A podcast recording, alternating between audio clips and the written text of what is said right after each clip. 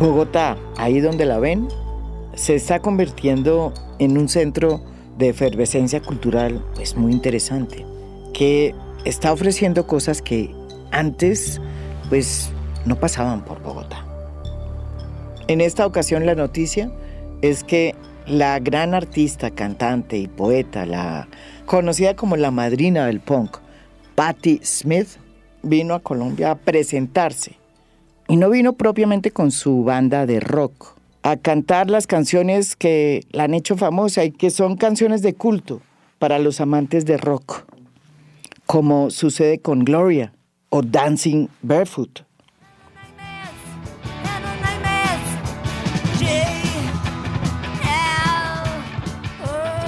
Pero decíamos que Patti Smith no vino con su banda de rock tradicional. Patti Smith, la madrina del punk, vino a Bogotá a presentar un proyecto nuevo, Correspondences, que es el resultado de una colaboración de más de 10 años que ella está haciendo con un colectivo franco-alemán, The Soundwalk Collective. La obra de ese colectivo, que es Correspondences, es una polifonía de imágenes, de música, de poesía, que retoma eventos que cambiaron y marcaron el mundo. Porque en el fondo, Patti Smith sigue siendo esa misma artista que utilizó la música para que el mundo supiera que las cosas no estaban bien. Ella, casi a sus 80 años, es una de las artistas más integrales que puede uno encontrar hoy. No solamente es una poeta, sino que es una exitosa escritora. En el 2010 ganó uno de los premios literarios más importantes de Estados Unidos, el National Book Award, por sus memorias, Just Kids, en donde recuenta o cuenta más bien su profunda relación con el fotógrafo Robert Mapplethorpe y su evolución de la obra de Mapplethorpe. Más que una activista, Patti Smith es una gran intelectual que se resiste a ser absorbida por las fuerzas convencionales que mueven el mundo. Es ya conocida su posición dura en contra de la guerra de Irak. Ha repudiado la violencia contra las mujeres y los niños. Y ha sido muy crítica con la manera como esa violencia se ha instalado en la sociedad americana. Ha cuestionado la política de Washington en el conflicto palestino-israelí y también fustigó al gobierno chileno en la manera violenta con que enfrentó el estallido social que se produjo en ese país en el 2019. Y escribió en ese entonces este poema que ella misma publicó en su Instagram. Esto es el reino del coraje, el reino de la convicción, el reino de la unidad. 1 millón de personas en Santiago de Chile llamando a la igualdad.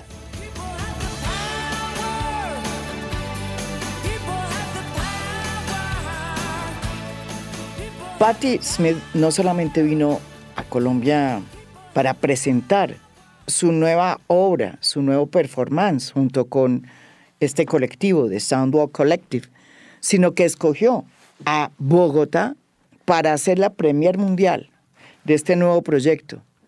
Y todo porque encontró en el nuevo Centro Nacional de las Artes, que hace poco se inauguró, las condiciones necesarias para hacer este lanzamiento. Ellos necesitaban un lugar que fuera no solamente un teatro, sino un museo. Y eso fue lo que encontraron en el Centro Nacional de las Artes. ¿Cómo fue que este colectivo, el Soundwalk Collective y Patti Smith, tuvieron conocimiento de que en Colombia, Bogotá, se estaba abriendo este Centro Nacional de las Artes? ¿Por qué terminó Patti Smith y su colectivo haciendo el lanzamiento mundial de esta instalación polifónica?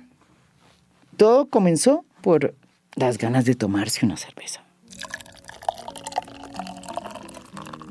Santiago Gardeazábal, que es un promotor cultural muy conocido de Colombia, estaba en París y supo que un amigo suyo, pianista, estaba en el Centro George Pompidou, precisamente viendo la exposición del Soundwalk Collective y Patti Smith, que presentaban en ese centro cultural tan importante de París.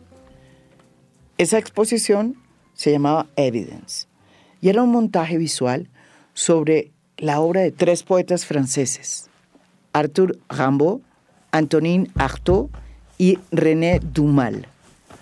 Por cosas fortuitas, Santiago Gardeazábal fue invitado a asistir al otro día a ver la exposición.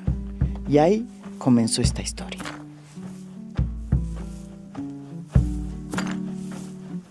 In a room like any other, in a room like no other. Estaba en París hace unos meses, en octubre, y justamente vi por cuestiones de Instagram o algo así que un amigo pianista colombiano que se llama Ricardo Gallo estaba en París y había puesto una foto que estaba ahí cerca del Pompidou, y justo yo estaba fuera del Pompidou y le escribí que si nos tomábamos una cerveza. Nos encontramos, tomamos una cerveza y me dijo estaba adentro en la exposición de Patti Smith. Y le dije, ah, qué maravilla, ¿y cómo supiste? Y me dijo, no, hay un percusionista mexicano que se llama Diego Espinosa que está tocando con ella porque además hay 2 conciertos y no sé qué. Y dije, bueno, qué chévere, sigamos tomando cerveza. Y finalmente llegó Diego y hablamos un rato y nos contó un poco de la exposición y me invitó a ir al otro día. Entonces fui, esta era la exposición que estrenaron en octubre justamente, se llamaba Evidence. Uh-huh. Y mientras tanto había tenido múltiples conversaciones con Iván y todo el equipo creativo acá del Centro Nacional de las Artes, porque desde mi agencia Nova Etvetera pues siempre generamos contenidos para diferentes teatros en Colombia, y exposiciones y conciertos, sobre todo como en más músicas de vanguardia y esta intersección entre las artes. Entonces ahí, el día que fuimos a la exposición, Diego casi que me entró, por decirlo así, aunque era un poco raro porque igual se podía entrar, valía como 5 euros la exposición, pero él me entró como con gran pompa, pero me dejó ahí, me dijo, sigue, y yo me quedé ahí un poco solo, vi el inicio de la exposición muy especial y vi a un tipo muy alto parado ahí, y yo había leído un poco sobre este colectivo, Soundwalk Collective, y había visto que habían hecho mucha experimentación con el paisaje sonoro, la grabación de paisaje sonoro, sobre todo con un micrófono que se llama... que es una cabeza binaural y graba un poco, como que emula la forma en la que nosotros escuchamos. Entonces yo tenía ganas solo de preguntarle de este instrumento, de este micrófono y de su trabajo con el micrófono, pero nunca pensé, no alcancé a atar rápidamente los cabos.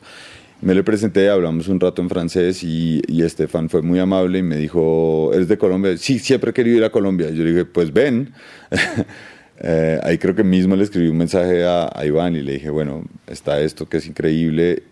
Me dijo, dale, averigua. Entonces entré a la exposición, vi una exposición maravillosa, como tú dices, destinada a 3 poetas franceses, que cada uno tuvo un propio exilio, que eran a Antonin Artaud, que hizo un trabajo especial en México con los tarahumaras, el insigne poeta francés Arthur Rimbaud, que estuvo en un viaje muy especial por África y Etiopía después de su edad de escritor, por decirlo así, y René Daumal, que había escrito El Monte Análogo, que es una obra muy especial, y que ellos habían ido como a cubrir esos espacios. Y estuvimos en la exposición, había obras de Antonin Artaud originales, las fotos de Man Ray, había cosas hermosísimas hechas por Patti Smith sobre dibujos de ella, que había retratado a estos artistas en los años 70 también. Le habían pedido el préstamo al Pompidou y al MoMA, etc. Una exposición muy bonita. Pero había unas cosas, por ejemplo, que tenían peyote vivo, tenían unas plantas de peyote vivo que tenían unas luces de UV y no sé qué. Entonces lo primero que pensamos fue qué maravilla poder traer esta obra a Colombia, pero después empezamos a pensar y dijimos como que pareciera como traer agua al río, ¿no? Es un poco como, ¿cómo nos vamos a poner a pagar para que venga tierra tarahumara de un museo francés haciendo 67.000 papeles para Colombia? Es decir, no, pues no tenía como realmente muchísimo sentido. O una tierra etíope que parecía, pues, tierra de Villa de Leyva. ¿Sí? Entonces dijimos como, no, Sería maravilloso. Y eso empezó a generar una primera conversación con el colectivo, desde mi trabajo, siempre coordinados con el CNA. Y cuando yo les comenté a ellos, ellos como que todavía no entendían qué es eso. Es un teatro, pero es un museo, pero ¿qué es realmente? Entonces explicaba que, claro, que era el Teatro Colón, el teatro más importante de Colombia, pero que al mismo tiempo tenía un museo detrás, pero que ese museo realmente no era un museo, sino un centro nacional, y que era un centro nacional de la creatividad y de las artes, y que estaba abierto para todo el mundo, y que se estaba estrenando, y que queríamos tenerlos. Entonces, ya como que eso les empezó a abrir mucho el foco, mucho el horizonte, y empezaron a decir como, bueno, pero entonces podría ser algo más creativo. Claro, listo, bueno, perfecto. Yo tuve otro viaje porque me invitaron a Dinamarca, a Copenhague, a un festival, y en ese viaje pues, aproveché para estar en diferentes lugares en Francia y en Alemania. Quería encontrarme con ellos en Berlín para seguir adelante con la dinámica de la exposición. Y terminé yendo con ellos a Ibiza y empezamos a trabajar ahí en la casa de Stéphane y en el estudio de ellos, siempre comunicándome con Iván y diciéndole cuán cerca estábamos de hacer una premier mundial, porque realmente se las estaban peleando el MoMA, el MoCA, o sea, todos los grandes museos querían esto, porque en el Pompidou tuvieron que tener 3 meses más de apertura para la gente, porque la exposición no cabía una persona, ¿no? Ya por eso entendí que Diego había hecho realmente un buen trabajo con conseguirme la entrada, si costara 5 euros, para que yo pudiera entrar, porque es que realmente no se conseguían las entradas, estaban agotadas a 3 meses.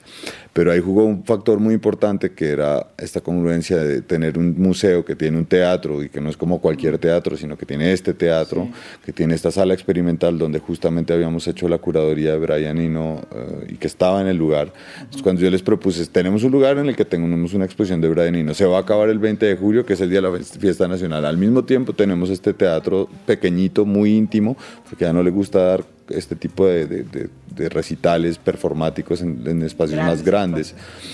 Tenemos todo, está ahí, y estamos haciendo un esfuerzo mancomunal para lograr hacer esto posible.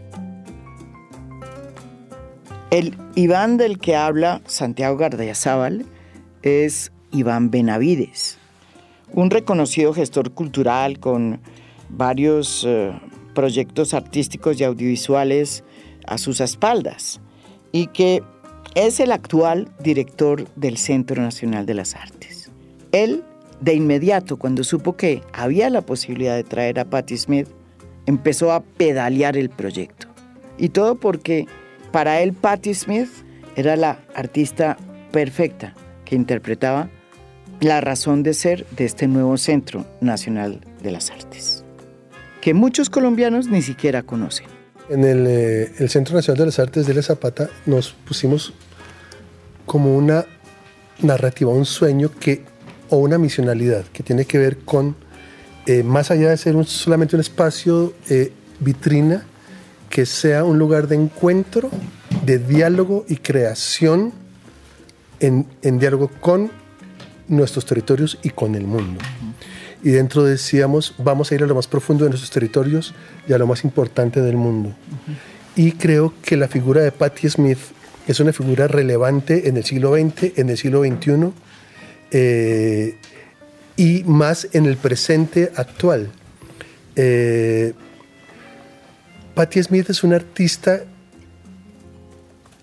que yo diría que es una poeta en el sentido más amplio de la palabra, y tiene algo que uno no hace nostalgia, es los artistas que son capaces de herirte, de conmoverte, de generar, de transformarte. Y Patti Smith en este momento está completamente con los temas actuales.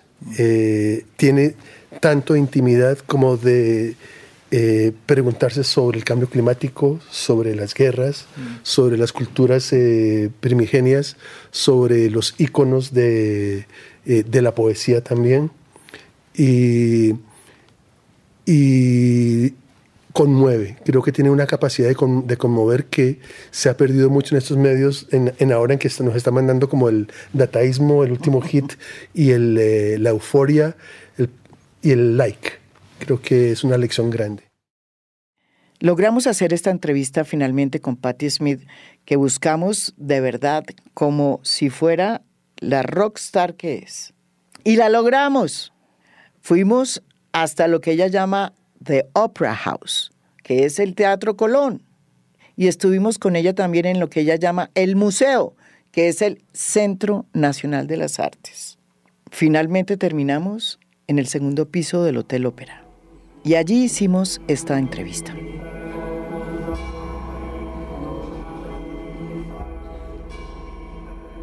Y como aquí en AFondo también queremos hacer nuestro performance, hemos decidido que vamos a traer una actriz como Camila Zárate para que sea la voz de Patti Smith, quien desafortunadamente no habla español.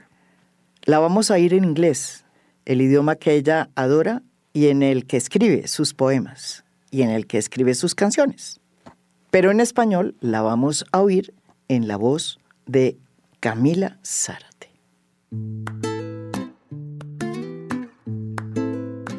Anoche usted presentó su nueva obra, su nuevo performance, si se puede decir, con este colectivo de Soundwalk Collective, con el que viene usted trabajando hace más de 10 años. Es un estreno, además, mundial de esta obra que comienza en Bogotá, porque usted escogió Bogotá. Pero, ¿cómo le fue?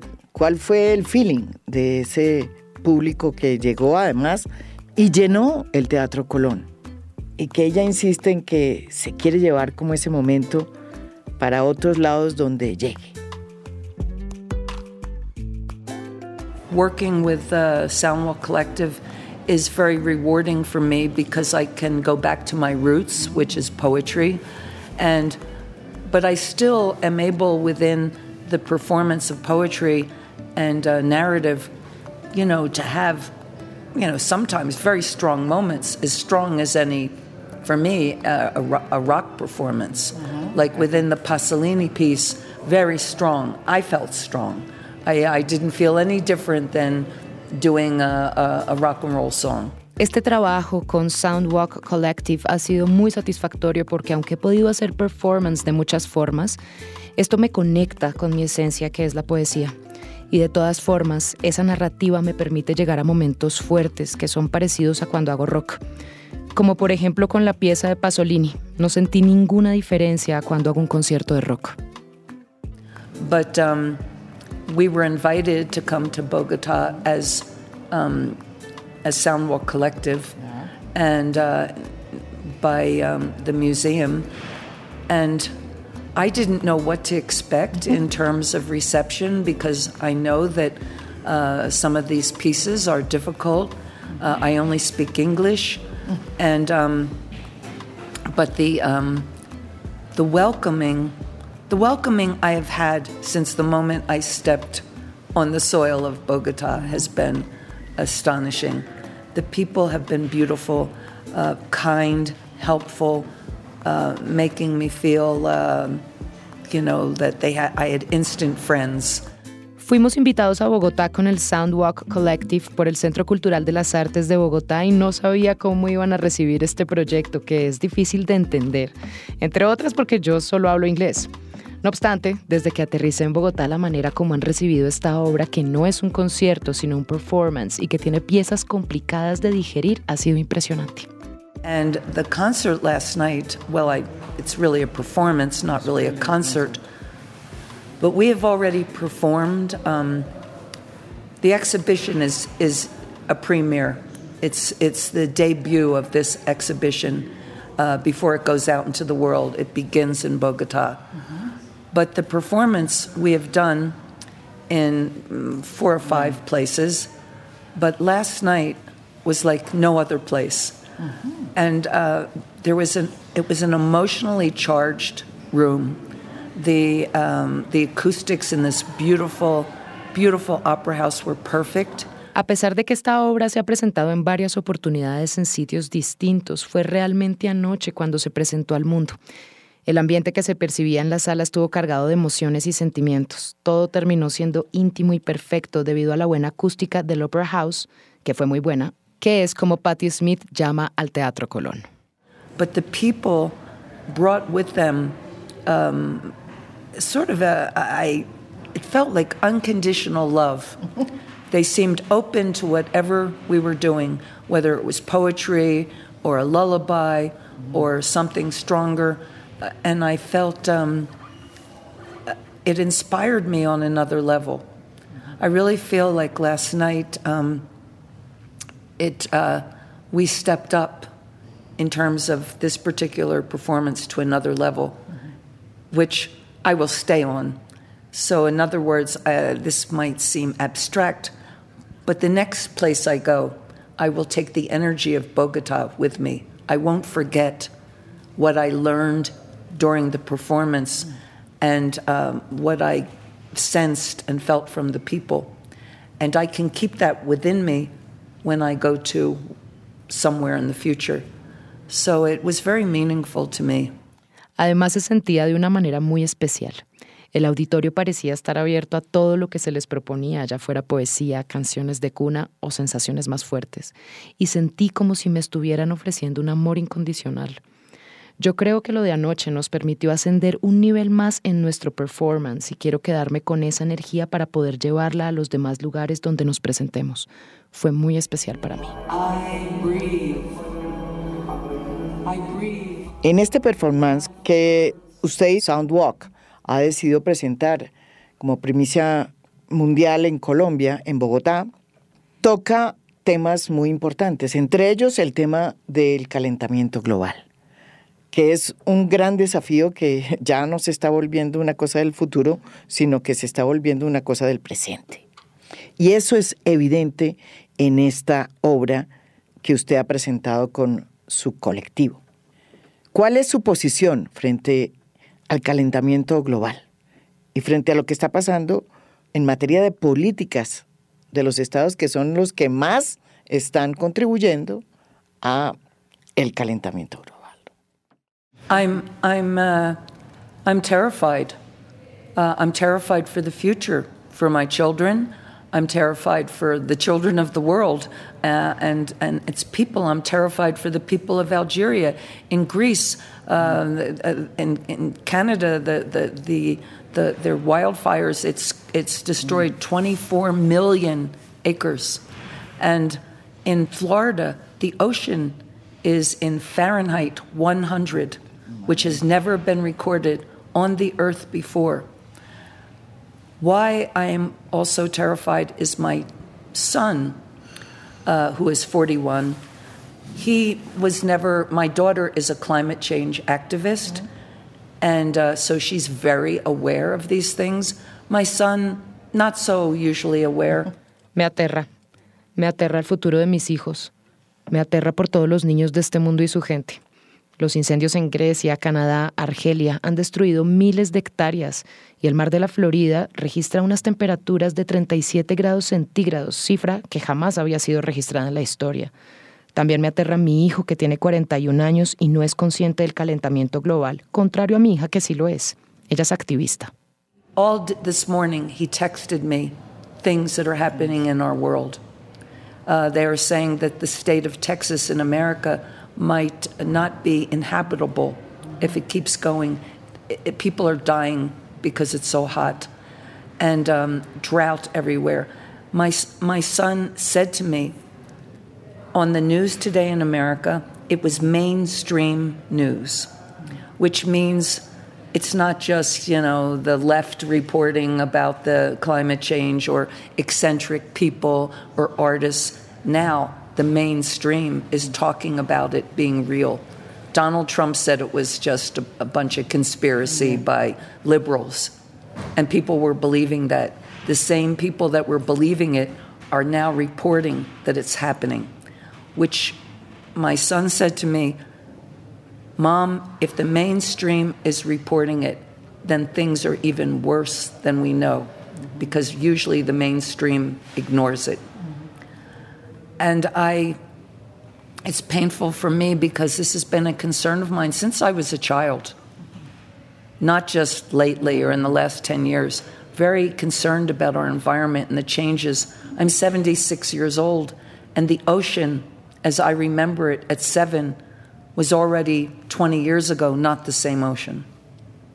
It's not the same abundance.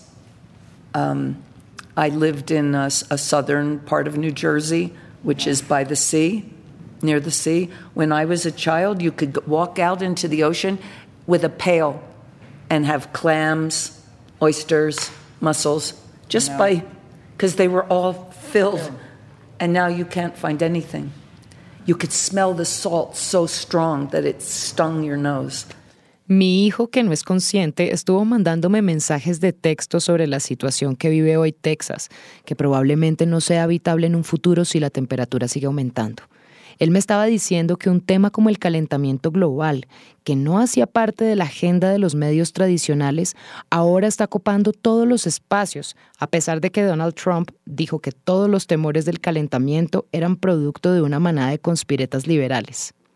Las personas que negaron que esto iba a suceder son hoy las mismas que hoy están reportando estas noticias. También para mí ha sido doloroso, pues crecí con una preocupación por el medio ambiente.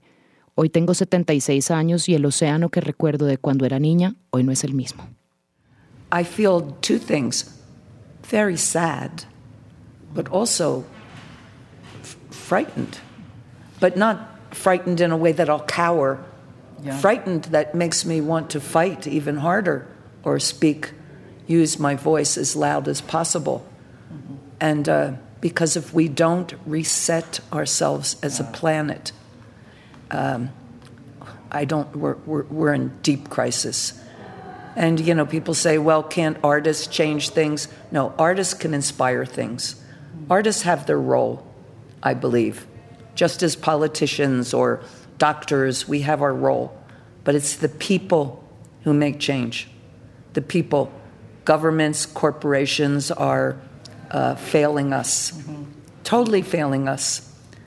It's only the people by their numbers, not by the thousands, a hundred, the thousands, but the millions to make change.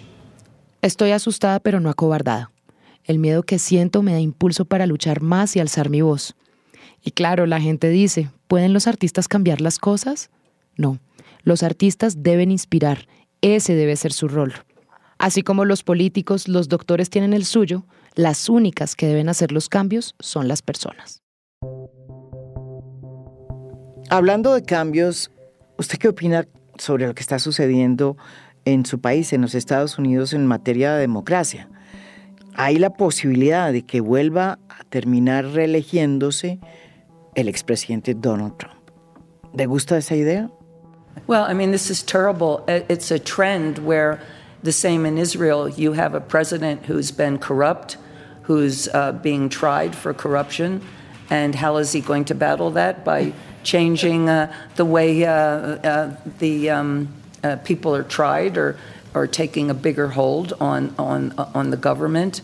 And Trump is the same. They don't care about democracy. Neither one cares about democracy or the future of a democratic, free nation. They care about themselves almost as kings, and or dictators.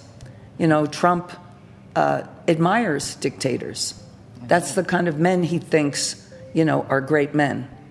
And it's terrifying, really, to think that this man who has done so many bad things, who has been impeached twice, who has lied and continues to lie. He does nothing but lie. He has been a bad influence on the whole world. To imagine him president again of my country, I'm not only ashamed, but then also again frightened, because if he gets in again, he's already been able to do whatever he wants. He's gotten away with every conceivable crime. He doesn't pay taxes. No other person in history running for president has done as many bad things as him. So what will it mean? A lack of a moral vest, a lack of moral fiber, a lack of empathy, a lack of, and also danger to our democratic process. So it's just like you look at our climate crisis and the crisis of these extreme right-wing people taking over one government after another.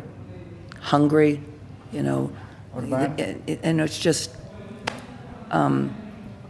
so I'm not very articulate politically. You're asking me political questions. No, I'm not. I'm really an artist, but I'm a human being. I'm a humanist, and I have common sense. I've lived for a long time, and you can see what's happening in front of you. Bueno, yo pienso que eso sería terrible. A Trump no le importa la democracia. A él y a otros solo les importa lo de ellos porque se comportan como reyes y dictadores. Trump admira a los dictadores. Esa es la clase de líderes que él considera admirables. Y esto también es aterrador. Pensar que este hombre ha sido acusado 2 veces, que ha mentido de manera continua, que ha sido una mala influencia en el mundo. Solo imaginarme que pueda ser el presidente de mi país me hace sentir no solo avergonzada, sino de nuevo asustada. Se ha salido con la suya a pesar de que ha cometido toda clase de crímenes. No paga impuestos. Entonces, ¿qué significa todo esto? Que hay carencia en el país de principios, de fibra moral, falta de empatía, que pone en peligro nuestro proceso democrático. No soy muy articulada para hablar de política. Usted me hace estas preguntas, pero soy en realidad un artista, un ser humano, una humanista que tiene sentido común. Pero usted es evidentemente una artista integral. ¿Le molesta que le digan que usted también es activista? I think that all people should be activists. In small ways, big ways. Greta Thunberg, she's a true activist. There are people who have given their life to activism, and I serve them. I'm an artist. I have not given my life to activism. I've given my life to art, but activism is a part of what I do. So the only reason I don't like to be called an activist is because I don't think I deserve it. I think that... I do whatever I can, I do my part, but I haven't given the greatest part of me. So I was born to be an artist, that is my calling, but I'm also a mother, a human being, and I see what's happening, and I try to use whatever voice I have or whatever influence I have to to make people aware of what's happening in our world. Bueno, pienso que todos debemos ser activistas de alguna forma. Yo no lo soy. Greta Thunberg, por ejemplo, es una verdadera activista. Hay mucha gente que ha dado su vida por el activismo y yo les sirvo. Soy un artista. No he dado mi vida al activismo, yo le doy mi vida al arte. Pero el activismo es una parte de lo que hago y la única razón por la que no quiero que me llamen activista es porque creo que no lo merezco. Hago lo que puedo. Es una gran parte de lo que hago. De todas formas, soy madre y un ser humano e intento hacerle ver a la gente lo que está sucediendo en nuestro mundo.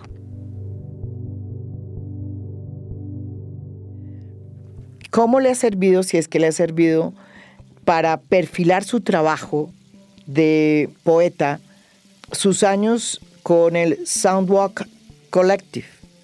¿Cómo es que una poeta artista, pero sobre todo poeta, logra entrar en un diálogo con otros artistas, como ocurre con Stéphane Crasneanscki, que es la persona que la está acompañando incluso aquí, en Bogotá, y quien también quería venir a la capital de este país, a conocerla por primera vez?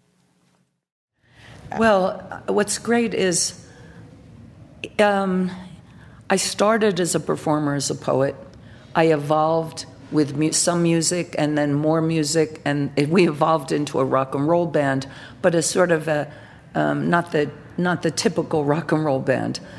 We still have always been poetry based, and but rock and roll still has its not limitations, but it has its structure, and part of the structure it's a communal work and a collaboration with musicians who are not necessarily poets or concerned with the same things I'm concerned with. And so it has its beauty and it has its excitement and a great way to communicate with many people.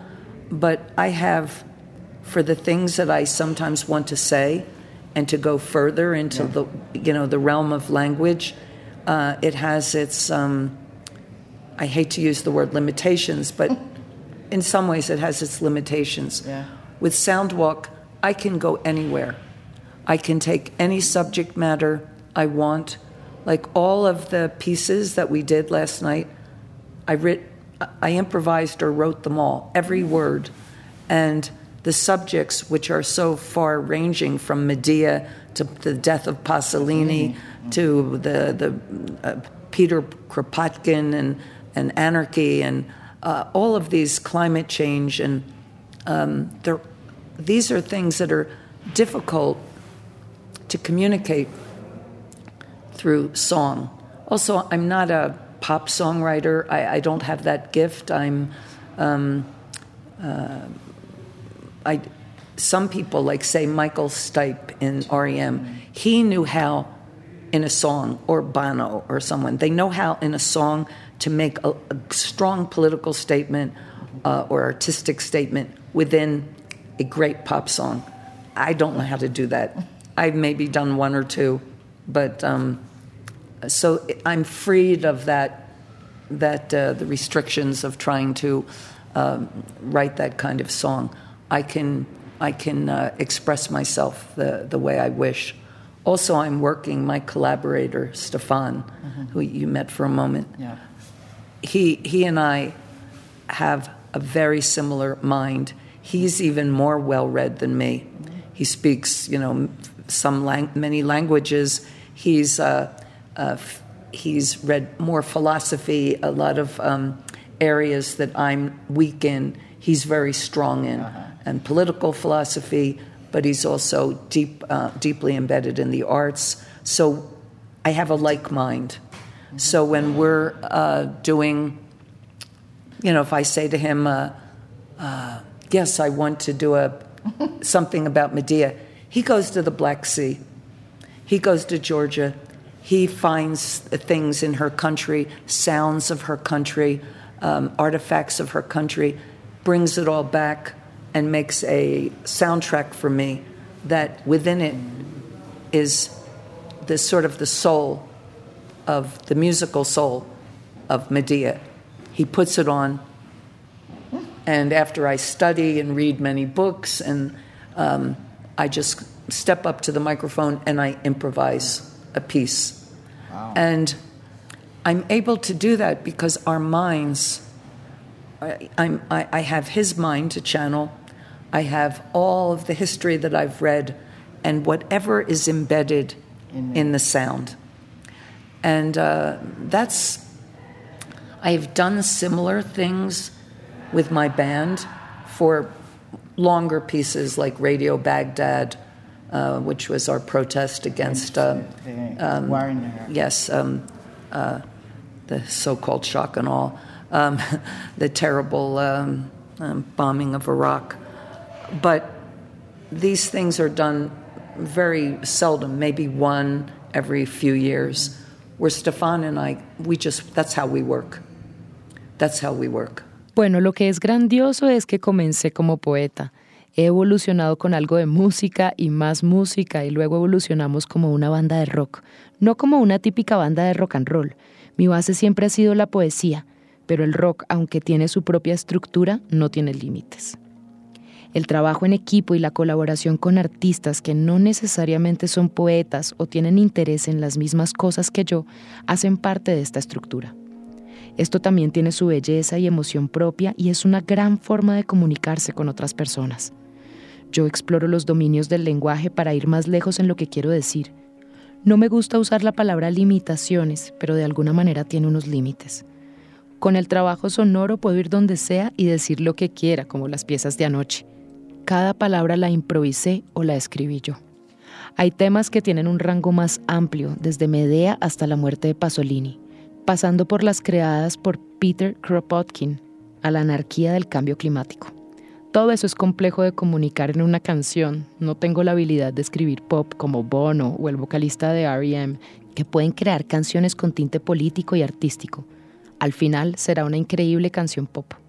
No puedo expresarme de la forma que quisiera. Es por eso que hago colaboraciones con Stéphane. Pensamos parecido. Su bagaje filosófico e idiomático y político me trae nuevas experiencias. Él viaja, trae nuevos sonidos que luego grabamos juntos. Él es el alma de obras como Medea. Luego improvisamos sobre estas piezas y su mente funciona para mí como un canal.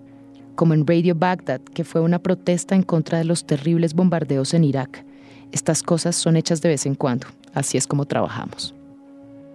Yeah, we have no limitations. Also, we don't have anyone expecting anything out of us. We're completely independent, and it's also why it's beautiful to do performances like in an opera house and have work in a museum, because they're structured for complex things and for new things. An opera house, what is the history of opera houses? Operas are sometimes the most obscure or the most complex, and musically and the libratas. And so playing in these opera houses, you have the ghosts of many, many performances that are equally or more complex. So I'm thrilled to play in opera houses.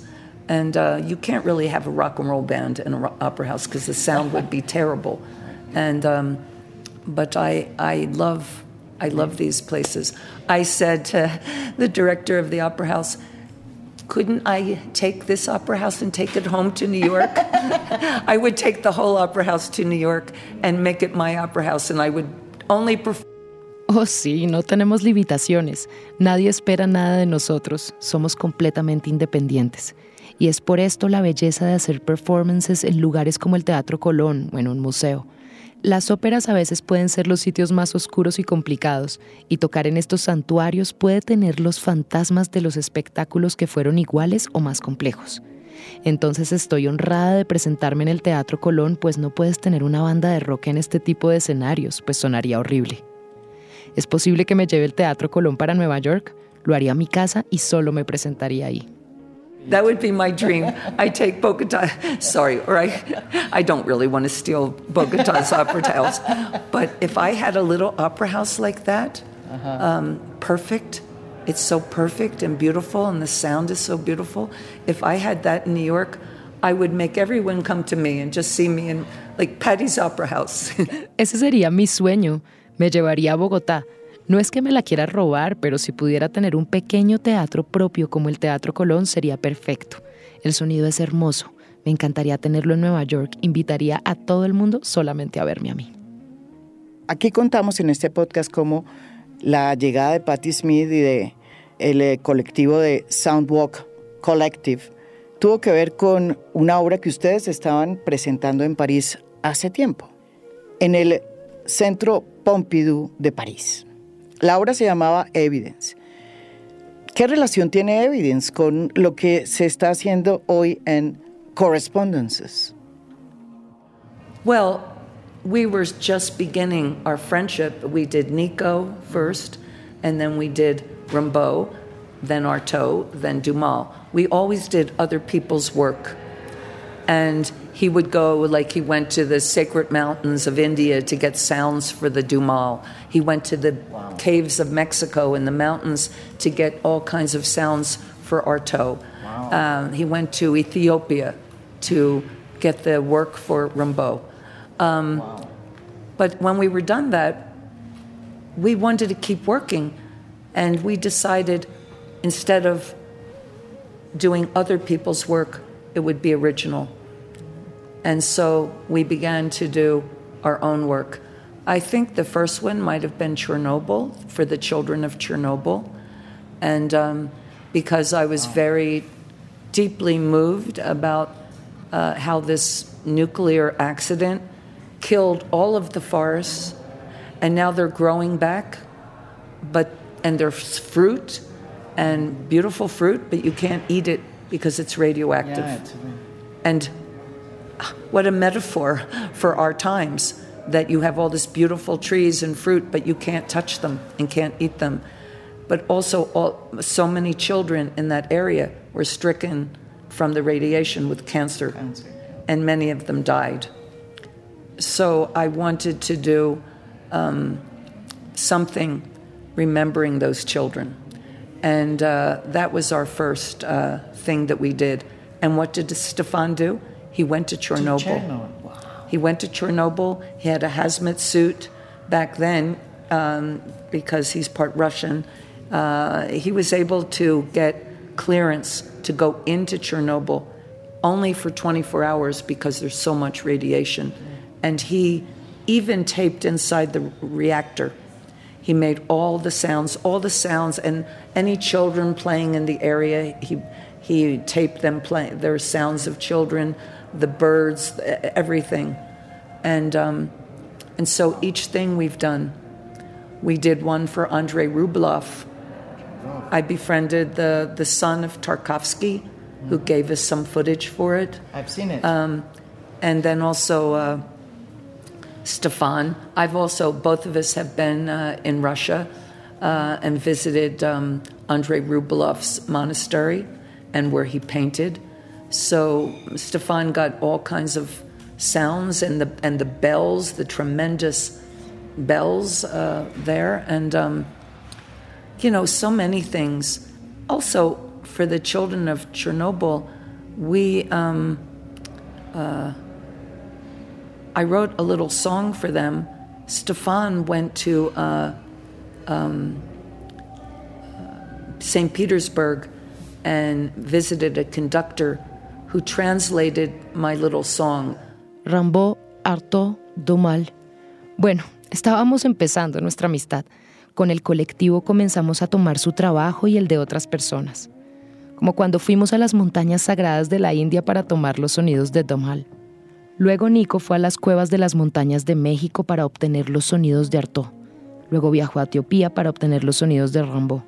Fue cuando terminamos que nos dimos cuenta de que no queríamos seguir tomando el trabajo de otros y así empezamos a hacer cosas originales. Creo que nuestro primer trabajo fue Chernobyl para los niños de Chernobyl. La verdad, siempre he vivido impactada con ese accidente nuclear que destruyó los bosques que nunca volverán a crecer, así como los árboles que tienen deliciosas frutas que no puedes comer, porque son radioactivas. Eso es una metáfora que hace referencia al día de hoy, donde no puedes comer o tocar muchos frutos de los árboles. También hay niños que se vieron afectados por la radiación y que tuvieron cáncer o murieron. Quería hacer algo para recordar a esos niños. Stéphane viajó a Chernobyl, se puso un traje especial de protección y gracias a que es parte ruso obtuvo los permisos para entrar a Chernobyl. Entró al reactor y pudo grabar los sonidos internos y de los niños que jugaban cerca del área, así como de aves y otros sonidos ambientales. Asimismo pudimos hacer una pieza para Andrei Rublev, quien es el hijo de Tarkovsky, quien nos dio material para trabajar. Ambos viajamos a Rusia, visitamos el monasterio donde pintó Rublev, grabamos toda clase de sonidos, también para los niños de Chernobyl. Escribimos una canción. Stéphane viajó a San Petersburgo y pudo traducirla para que un coro de Rusia la cantara. Dice algo como esto. Where it goes, all the birds were singing on the night they slept.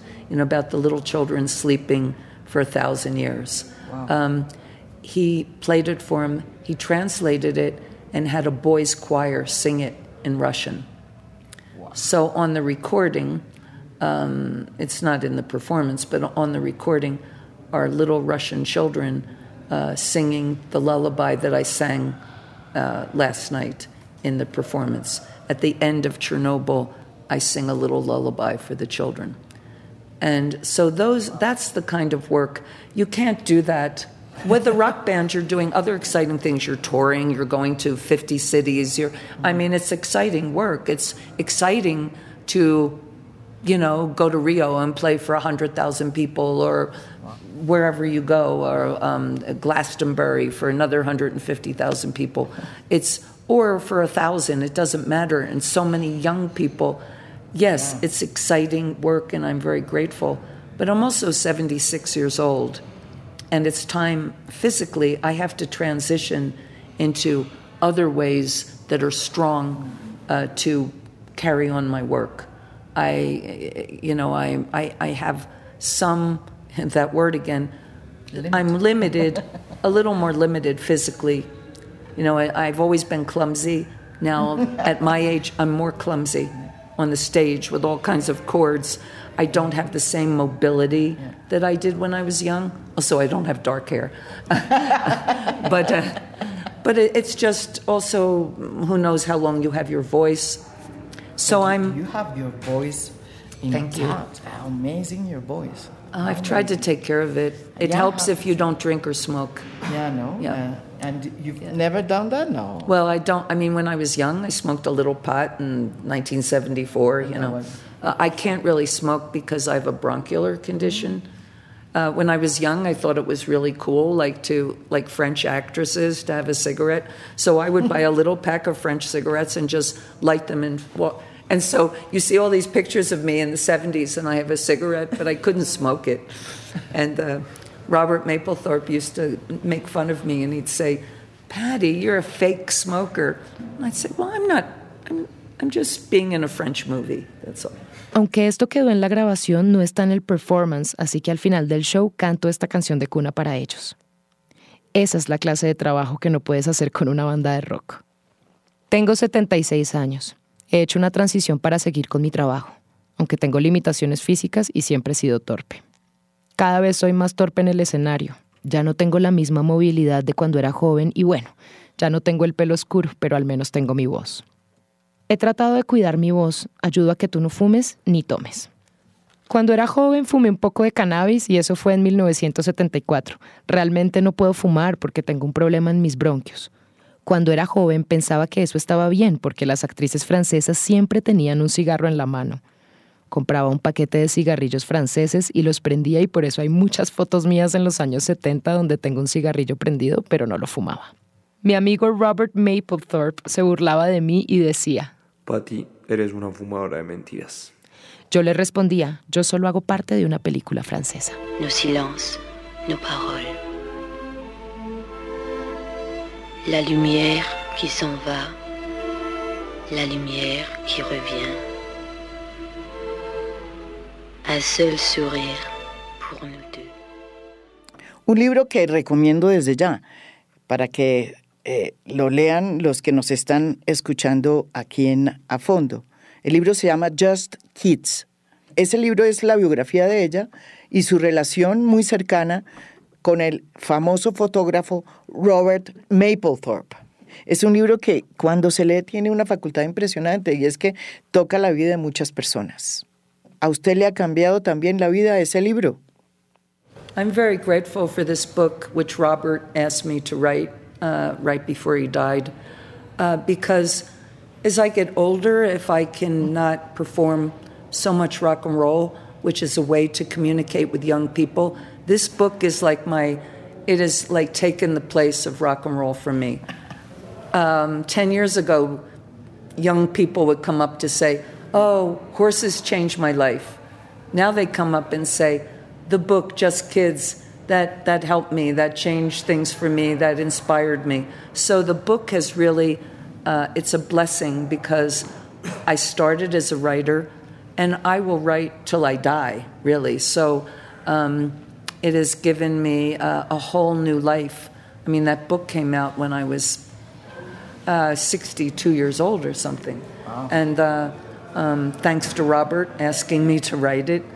But it has given me a whole new way to communicate with young people, which I love. I love young people. I have a daughter that says that book changed her life. See, that's beautiful. And when they say that to me, I say, I hope for the better, because I want it to be a good influence on them. Yeah. Thanks very, very much for this interview. Oh, thank you, and much love to your daughter. Yo estoy muy agradecida por este libro. Robert me pidió que lo escribiera poco antes de que muriera. Yo cada vez estoy más vieja, no puedo subir a un escenario y hacer rock and roll, que es la manera con la que uno se comunica con la gente joven. Hace 10 años los jóvenes me decían, "Horses me cambió la vida". Ahora se me acercan y dicen que Just Kids les ha ayudado. Eso cambió muchas cosas en mí, me ha inspirado. Así que el libro ha sido de alguna manera una bendición, porque yo empecé como escritora y escribiré hasta que muera. De alguna manera le ha dado un nuevo carácter a mi vida. Lo que quiero decir es que el libro salió a la venta cuando tenía 62 años o algo parecido.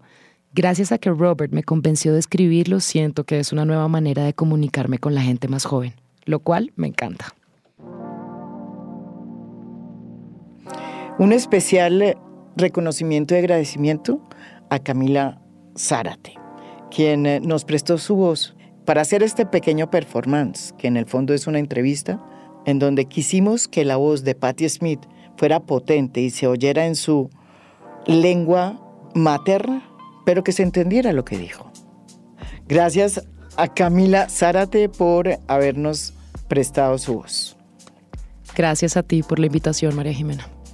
¡Que vuelvas! Un honor.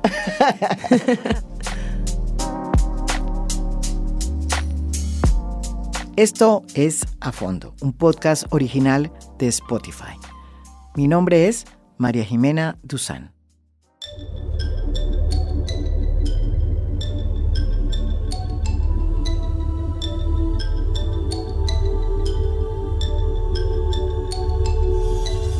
A Fondo es un podcast original de Spotify. Producción general, Lucy Moreno. Editor de contenido, Michael Benítez Ortiz. Postproducción de audio, Daniel Chávez y Blue Velvet. Música original del maestro Óscar Acevedo. Gracias por escuchar. Soy María Jimena Duzán.